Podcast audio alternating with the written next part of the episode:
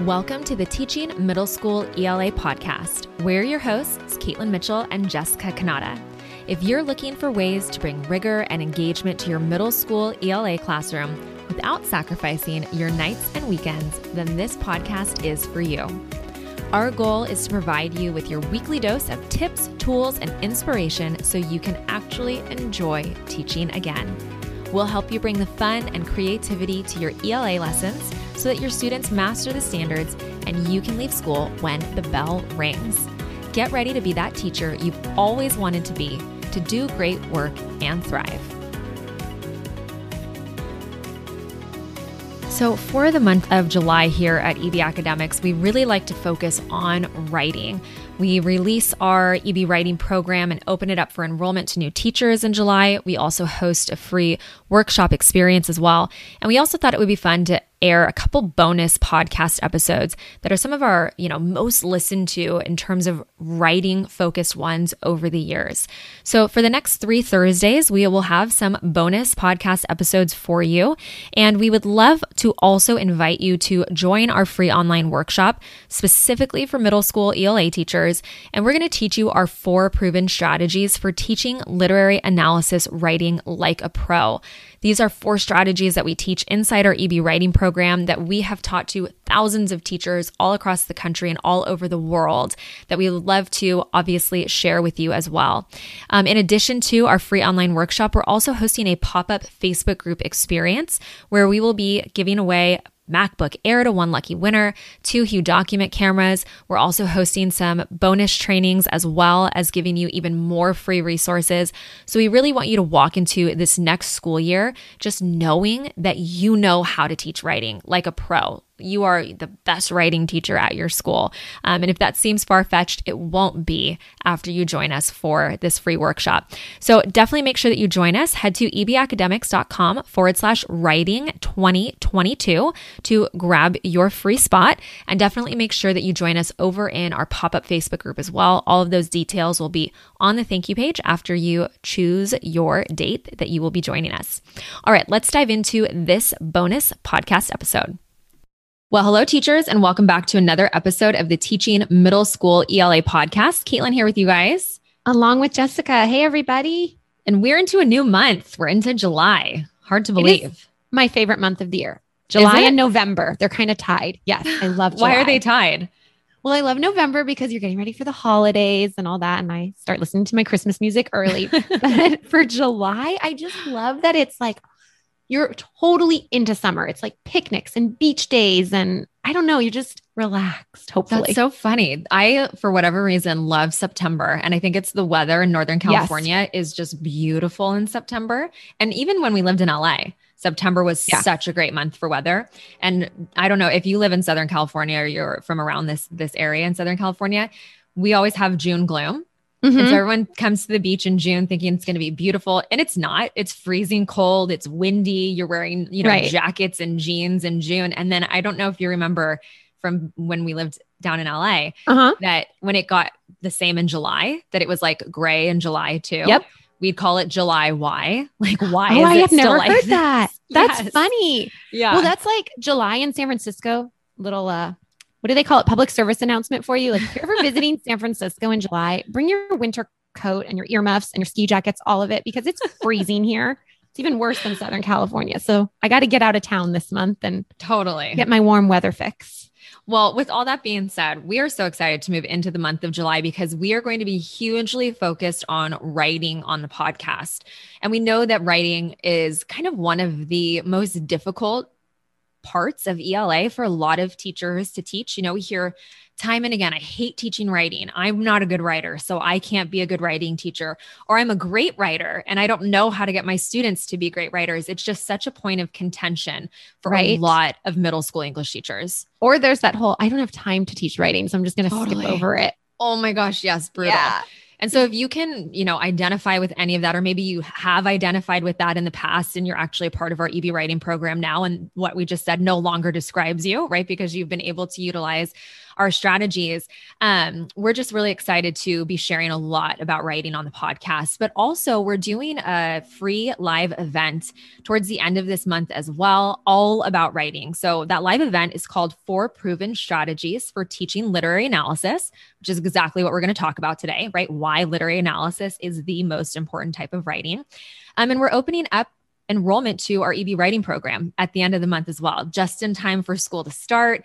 You know, you get your feet wet. So we're just super excited for all of the things to come we'd love to invite you to sign up for that free live event. You know, reserve your seat. It's coming up here soon. We're doing a free pop up Facebook group, bonus trainings, giveaways, extra free resources, the whole nine yards in conjunction with enrollment opening to our EB writing program. So if you go to ebacademics.com forward slash literary analysis, you can choose which date and time you want to sign up for for that live event.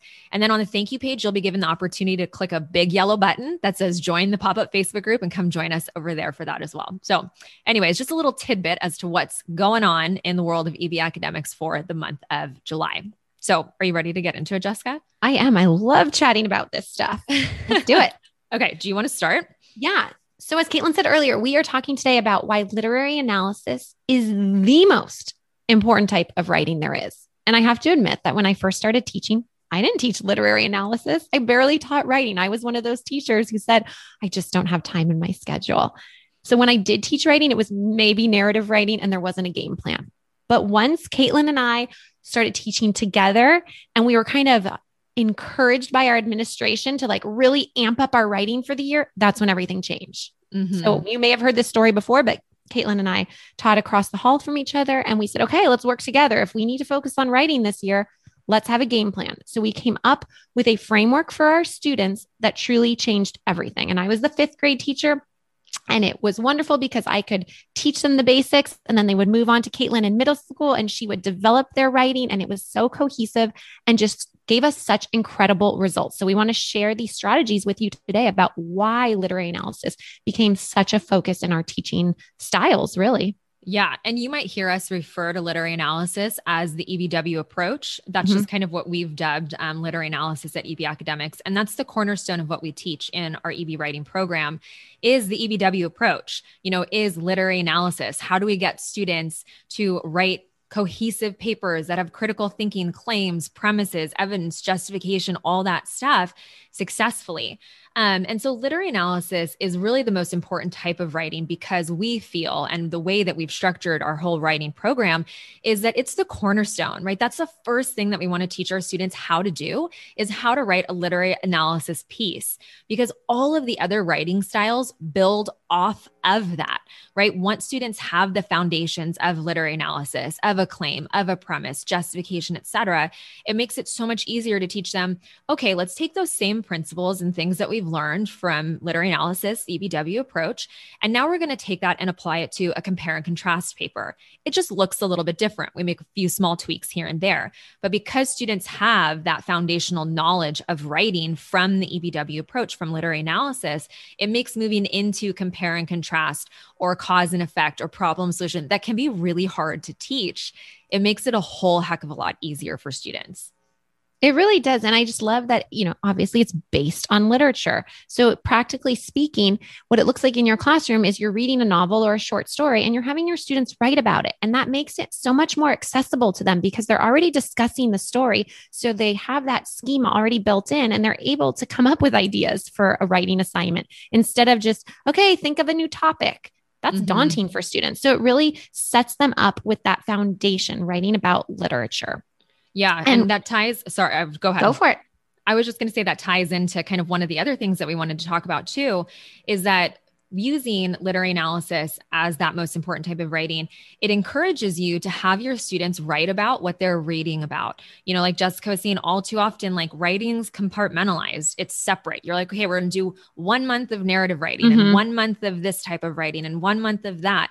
But when we use literary analysis as a cornerstone of everything that we're doing, in our classrooms and we have students writing about what they're reading about, they get to practice this skill on a consistent basis throughout the year with everything you're reading in class, from your novels to your short stories to poetry. Even if you do literature circles, students can still be writing about what they're reading about. So if you are a teacher who teaches all subjects in ELA, which is what both Jessica and I did, you know, we want to try to move away from that mindset of, I don't have enough time because I have to teach reading and writing. Actually, that's great. We actually oh, think that's yes. better. That's what we should be doing is teaching reading and writing together. So it creates that real cohesion for students that reading and writing go hand in hand. They're not separate entities from each other. Right. So let's discuss some of like the ripple effects the positive results that happen when you do make literary analysis the cornerstone of your writing for the year. And i can t- share one example um, in my classroom so my students would write about literature all the time using the EBW approach. And it was so cool because they could carry that confidence from writing into their discussions. So we would have lots of Socratic seminars during the year. And I remember this one time, it was for the short story, Thank You, Ma'am by Langston Hughes, if you've ever read that. And my students had already written what we call a response to literature. So they did a text dependent essay on that story, and then we were going to discuss it. And it happened to be when my principal was coming in to observe me for a formal observation. And I said, Are you okay with, you know, watching my students lead the class? And she's like, Yeah, it's going to show me what you've been building up to at this point. I'm fine with it. And after the observation, she told me, like, Jessica, I was just blown away by those fifth graders. The level of their discussion, how they were bringing evidence into their talking points, justifying their points, politely disagreeing with the student, offering a counterclaim. She was seriously just amazed at them but that was just an everyday lesson for those kids because they had done it so many times with me using this particular lens of analyzing literature. It was just a natural discussion and it happened all the time. And I just love that because they were proud of themselves.